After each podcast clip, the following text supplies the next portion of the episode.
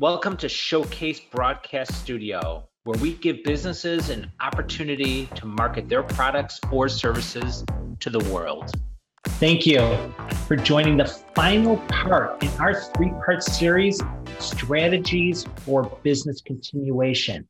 My name is Michael Wardy. I'm a certified financial planner and regional director at Source Advisors, where we work with our clients and their CPAs to identify and maximize tax incentive programs such as the Research and Development Tax Credit, cost segregation, and energy efficient incentive programs. I would also like to introduce one last time during this series Lee Boss and Ross Karp. Um, starting out with Lee, Lee takes a proactive, client facing approach in business. He takes the time to get to know his clients as well as their needs and goals as a managing director and chair of the audit and assurance and the private client or private company services group, Lee acts as a resource and technical leader for his clients and Mercadien. I'd also like to introduce Ross Karp. Ross is a certified long term care specialist who is dedicated to the planning and implementation of a strong protection portfolio for individuals and businesses in order to protect against the unexpected. These include, but they're not limited to, life insurance, disability insurance, long term care insurance, as well as other group benefits. As a broker, Ross works with major carriers to find the best and the most appropriate solution for each individual situation. Gentlemen, once again, welcome. Thanks, Michael. So, on this final section, we are focusing on what is really, and all three of these different topics are incredibly important, but today we're going to talk about business protection.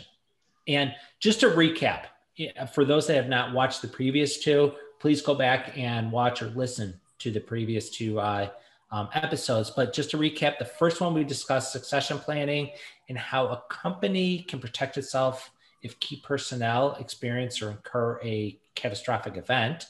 And in those conversations, we also discussed incentives for recruitment as well as retention. Today, we're going to take a look at how a company can protect itself if something were to happen to the business owner or other key personnel, aside from transfer of business. And there's a few potential scenarios. And I think a lot of people hear about these. I know a lot of business owners that we speak with, and collectively, we have the three of us have probably over 60 years of working with business with businesses, and we've seen and heard the stories. So, just I guess just to start out with, what are what are the potential consequences if a business owner were to pass away or become disabled? Michael, I can I can take that one, and um, thank okay. you for having us on this final podcast. We look forward to the discussion today. But you know, the issue in particular and in particular, you know, closely held, smaller owned businesses that the owner and some of the key personnel play such an influential role in the leadership and day-to-day activities in that business operation. So when you think about the risk of, you know, the key owner or key employees becoming, um, you know, disabled, or perhaps worst case, you know, there's a death um, due to accident or other related issues um, the business will just significantly suffer. I mean, in most most businesses, the owner and the key personnel, you know, they have the direct relationship with the clientele, the customer base. Um, they they play a very key role often in the the production within inside that business. If it's a service organization or some type of manufacturing uh, business um, or or other business, um, they know kind of the ins and outs of that business uh, like no one else. So the risk is that you know if there's an event that causes either a disability where that owner or key employee cannot be there or you know an unlikely event of a death i mean the business how does it move forward? You know how does it continue to service its clientele or customers? How does it continue to grow and bring in new customers?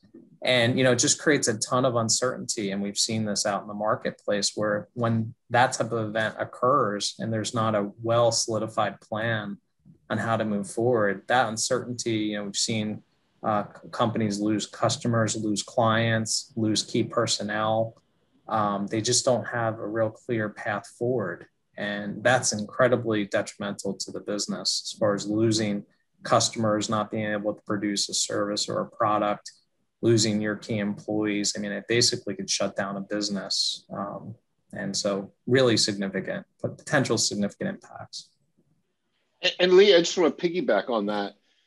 You know, I think when I think back on you know all three episodes that we've done so far, I think the key theme has been planning, planning, and more planning, and reviewing your plan uh, I think you know everything we've said comes back to that. At the end of the day, you know, you know, putting that plan and implementing is one thing, but you've got to review it. You've got to keep on top of it because without the plan, you know, there's going to be chaos. Um, and it's you know we're talking about affecting people's jobs and people's livelihoods.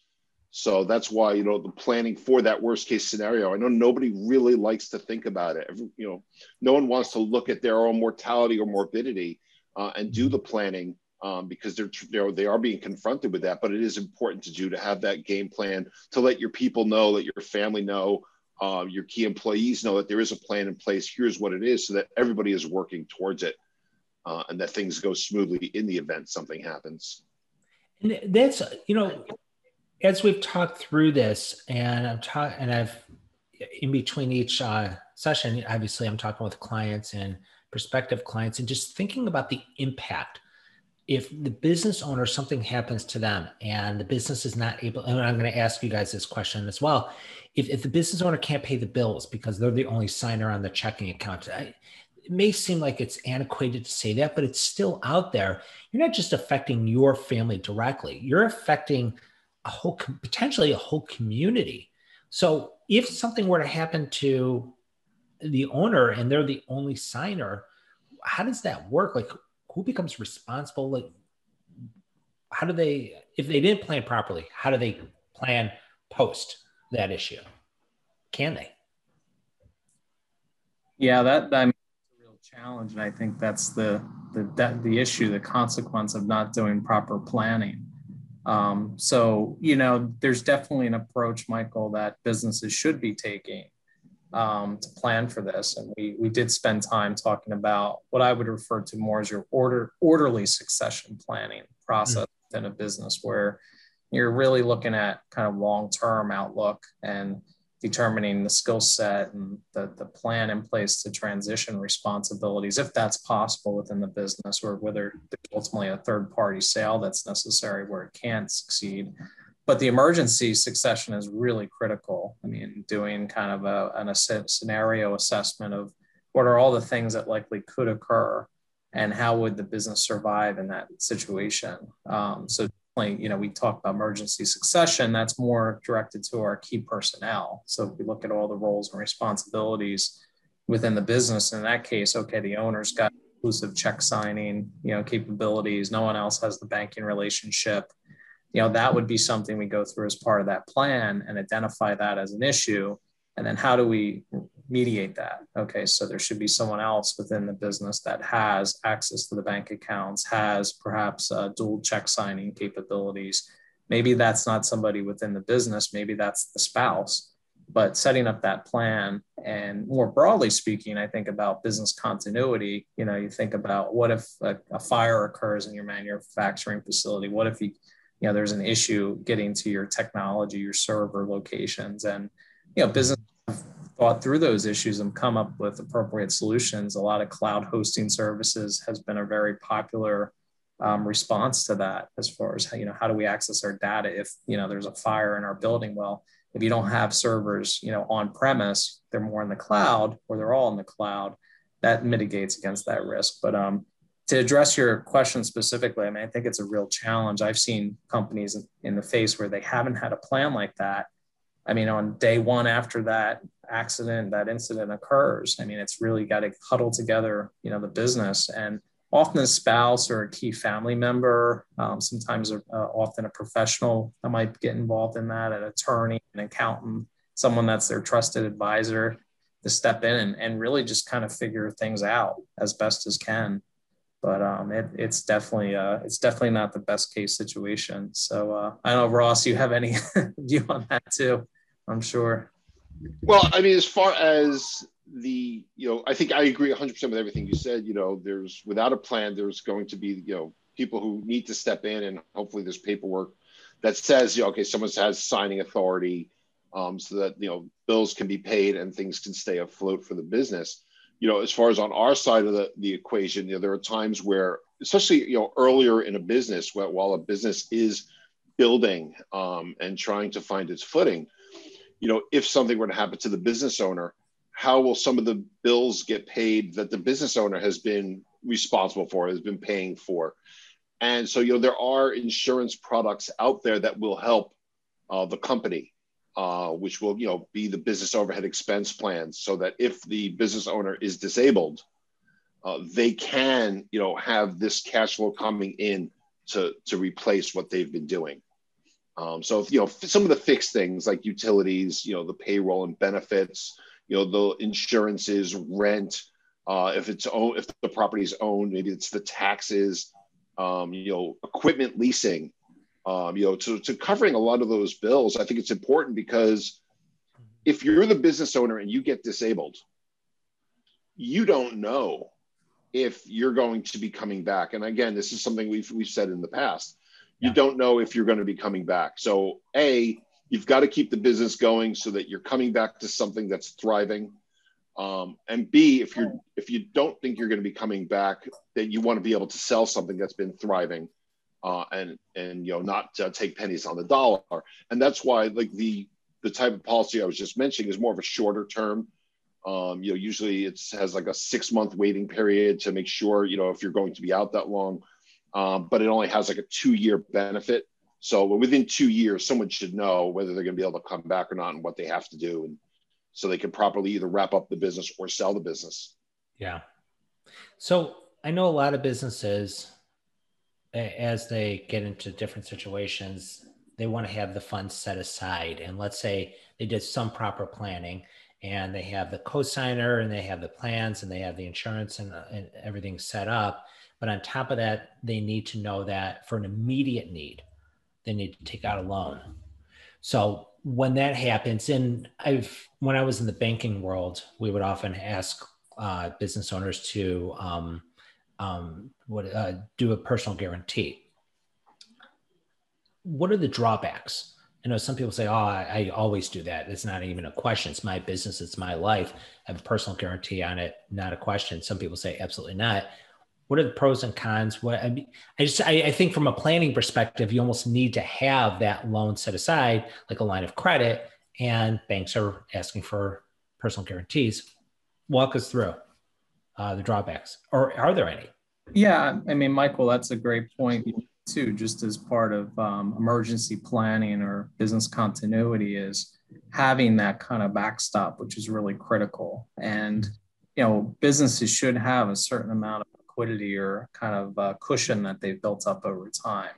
Um, you know, something that they can draw upon, like an emergency rainy day type fund, right? So uh, it's prudent as a business owner not to take every single penny out of the business. Um, most business owners are putting money in, investing, and continuing to see it grow. But you definitely want to build as part of your overall financial planning. This doesn't just apply to as a business owner, but as an individual yourself you know having sufficient reserves and cushions for those rainy days. So i think that's just a real fundamental concept that you touched on that i wanted to highlight. But as it relates to that you know having available lines of credit you know we speak to a number of business owners and urge them to seek you know evaluate whether that makes sense that they have a line of credit if they're never going to use it.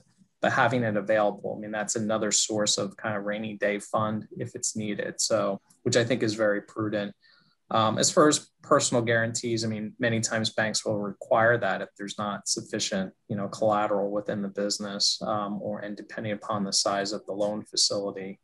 But um, I mean, some of the detriments there obviously is now the, the shareholders, you know, now personally on the hook for obligations of the business, which you know, from we're not I'm not an attorney, um, and I don't pretend to be one, but you know, obviously there's a lot of benefit to separating the corporate versus the personal and really creating that veil. So you know it creates protection between the business and and the individual shareholders. So once you personally guarantee something now you're personally on the hook for it. So and and you know that could limit the ability of you personally as a shareholder um, of seeking additional loans. You know if you want to purchase a second residence or refinance your existing um, you know mortgage or seek out additional loans and things like that being personally guaranteeing anything you know can limit your ability to possibly borrow in the future so sure. i would see those as kind of the two potential downsides to it but the upside to it is, you know, and businesses, and particularly those that are starting out, you know, they don't have that collateral necessarily. So often it is necessary for a shareholder to personally guarantee loans. And, and I think one of the concerns that we have to piggyback on that with is what if something happens to the person who signed the personal guarantee? Yeah. Obviously, now their estate is going to be held responsible for those loans and that could create a liquidity issue for survivors um, of the family. So a lot of times, what people will do is they'll have their insurance policies, they'll have a collateral assignment um, in the policy where basically, so if they pass away, when the proceeds are paid, the the banks or wherever the loans are owed to will get be made whole, and then the balance can go to the family. Um, so you don't have to do a set amount, you know, as the beneficiary and say, oh, okay, you know, a quarter of a million dollars is going to go to bank of wherever, um, but you may not owe them that that amount uh, over time. So you have the mm-hmm. assignment, so they just reconcile everything and say, okay, here's the amount that's due, and then the balance goes to the uh, the beneficiaries. Um, so there are things that people could do to protect their estate and their loved ones. Yeah. Have you guys, with everything that's happened since um, COVID, have you guys seen a lot of acknowledgement of the necessity of doing planning. Have you seen that shift of, wait a minute, I could get COVID. And if I do as a business owner, what does that mean to my business? Or are people still in denial saying, well, if it happens, then I'll figure it? What have you guys seen in the market? So I'll, I'll say in the in the early stages of COVID. I'm sorry, Lee. Did I cut you no, off. I was going to say, go ahead, Ross, because a lot of you're probably seeing Sorry. a lot of this. Uh, in the early stages, I think there was a lot of transition. So people were kind of frozen because they were trying to say, okay, what is going to be the next step? You know, getting mm-hmm. people and businesses organized for their employees to be working from home, uh, you know, so there was a lot of focus on that, and then obviously the not knowing. You know, originally, you know, here in New York, it was okay. You know, for the next two weeks, we're, we're going to be on pause, and then two weeks became a month, and here we are. You know, 14 months later, we you know we you know we still haven't officially opened up 100 percent, uh, but we're you know they're going to probably say that in the next week or sometime today. You know, because that's what happened last time. Um, you know, so it's but it's an ever changing thing. So people in the early stages really were playing catch up and didn't know how to plan. So I, fe- I felt for the first month and a half, people were frozen. Yeah. And, and then couple that with the market, um, you know, also having some erratic behavior. Um, you know, there was a lot of concern. A lot of people were watching, and then obviously things started to normalize, and then people were having more of those conversations. The the what if? Um, it kind of took the, you know, a lot of people think they're invincible. It's not going to be me mentality. Mm-hmm. Um, and this this was a wake up call for a lot of people. There were still some people who who were in denial, thinking it was still that's not going to be me. Um, but there was a lot of people that it was a wake up call saying, you know what, it, it may be me, it may not be me, but we should start planning. Mm-hmm.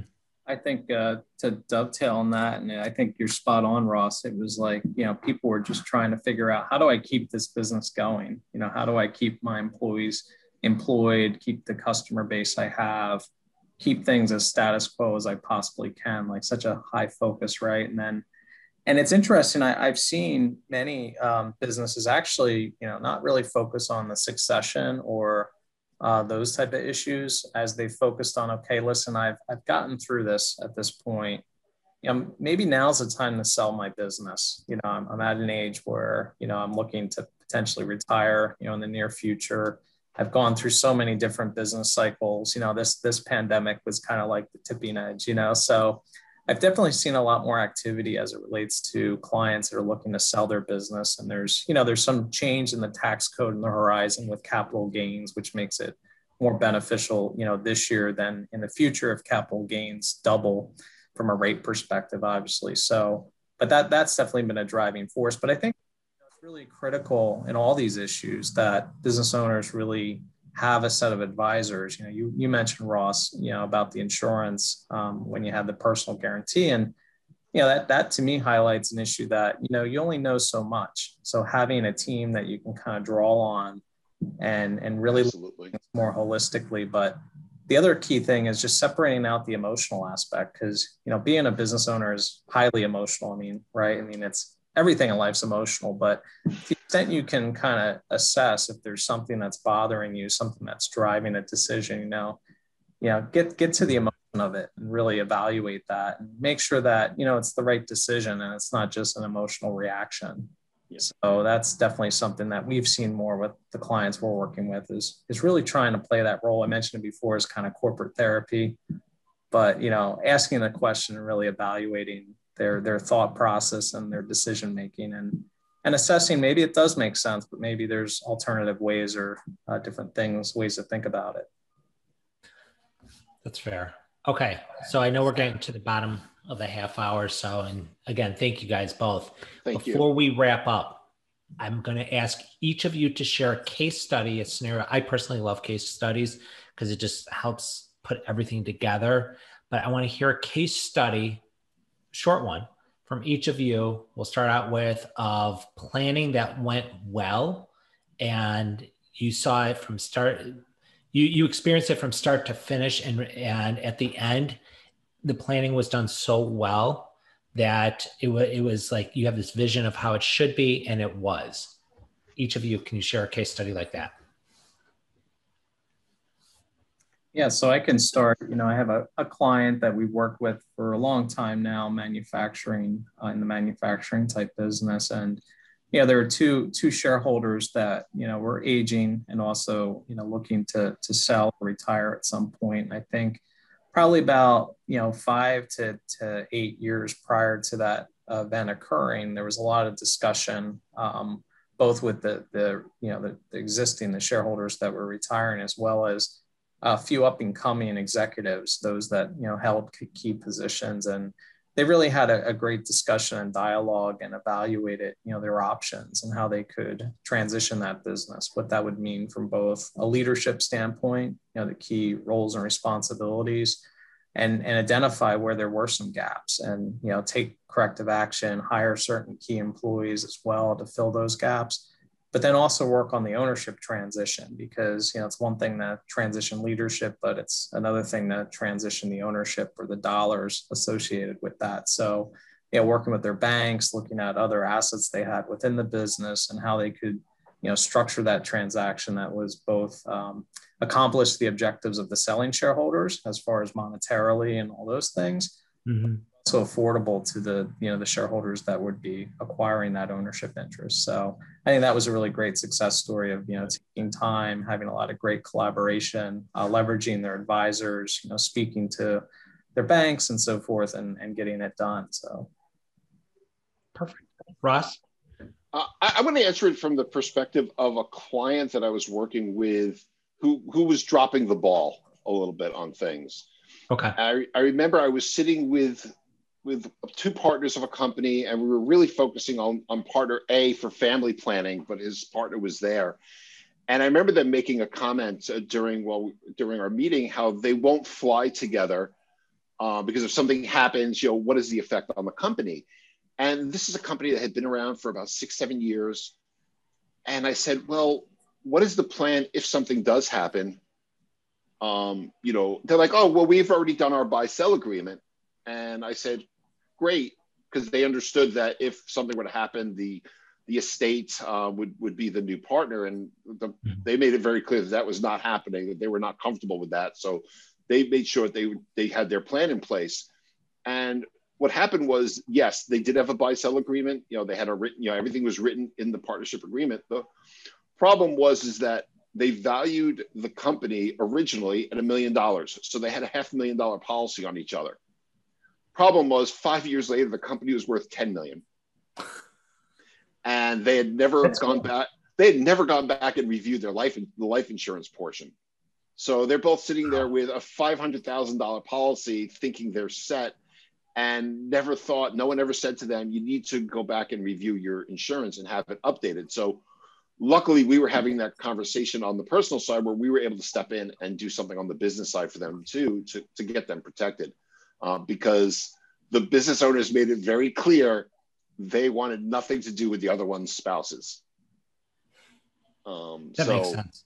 Yeah, so I, you know, I think that kind of really solidifies the whole point that we make is planning and reviewing that plan consistently yep. because a lot of times people will do their plan they'll put it in the drawer they'll forget about it thinking okay we're done we've done it and yes you have but if you don't review it your plan's outdated and things do change absolutely and I, and the reverse because i've seen where businesses were flourishing and doing great and they had the insurance to cover for that valuation but then something happened in the business or dispositions happened and the business is not worth as much and they're overpaying. So you're absolutely right, Ross. You need to have that review. Okay, before we wrap up, Lee, one scenario where there was no planning and it was not one of those beautiful case studies that you rave about. Yeah, so you know, I think of actually a situation that happened uh, recently um, in pandemic where yeah, it was it was a service business, and you know the, the, the key shareholder partner was you know a pretty big, uh, obviously big component of bringing in new clients, but also working on those clients. And they had maybe about five or six employees, and unfortunately, that shareholder passed away due to COVID, um, without really any plans in place. So you know at that time, you know the the, the spouse, I believe the brother also kind of stepped in and tried to do what they could to you know protect the business which really meant you know getting a, a business broker on board to you know sell the business um, but in the process you know they lost a lot of clientele they lost a lot of key employees so yeah i think that and it's a very sad story um, but i think you know in some ways that's that's hard to mitigate against right if you have a, yeah. a that's of a certain size where the owner plays such a vital role in the business. But you know, there are ways to definitely mitigate and protect that, and at least plan for it um, in the unlikely event that occurs. But that was definitely a, not a not a, a great story, not a great outcome. Um, they ultimately sold the business, and um, but I think it was more obviously like a fire sale type type situation that happened.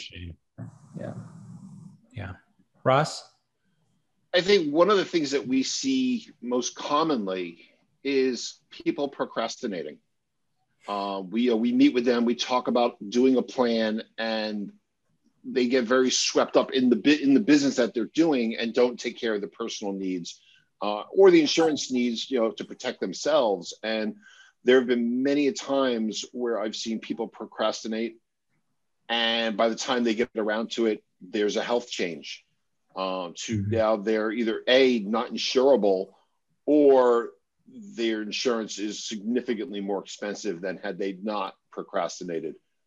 Um, you know, it would be less expensive. So I think you know the biggest thing we see, you know, where where things don't go well is when there's procrastination and then there's, all there's a new health issue. I always say to people, look, you know your health now, you know what it could be now. Don't mm-hmm. wait because we don't know what tomorrow brings. Um, so true. You know, we none of us have an X-ray machine to know what's going on inside of us and you know we all think we're the pillar of health or even if we we don't even if we acknowledge yeah we've got some health issues sometimes we don't realize how bad they, they can be and if we wait they just get worse you know if if you're waiting because of your your business is getting in the way means also you're probably not attending to some of your health issues um, yeah. that should possibly be there so i think procrastination is the biggest thing um, and pitfall i see for for people and and what creates some of the uh, some of the horror stories. Yeah. Yeah. Okay. Well, thank you guys for sharing those. And that that's a key part of these conversations is helping people understand you're you're not alone in this island of business, that there are scenarios on both sides. Focus on it's the, the key takeaway from all three of these uh, workshops. First and foremost, and really the constant is build a consulting team, rely on them of trusted advisors, contact them, get connected with them, get that whole team um, together to plan for your future, for your business, and for your family future. Um, it, it's not a difficult thing to do. and and once you take that first step it just starts rolling it starts moving forward. So thank you guys again. I appreciate it. Um, for our subscribers audience um, viewers listeners thank you. And i hope this information on the series helps you continue your business the value behind on it. If you do have more questions definitely definitely get in touch with lee get in touch with ross we will have all their contact information and all the different um, uh, platforms that we're going to be relaunching the recordings out to. Um, make sure you get in touch with them and make sure that you're planning properly. Gentlemen, thank you again. Thank you. Greatly appreciate thank, it. Absolutely. Thank you, Michael. Great job. Thanks. Thanks. Enjoy the rest of your day, everyone. Bye, Take everyone. Care.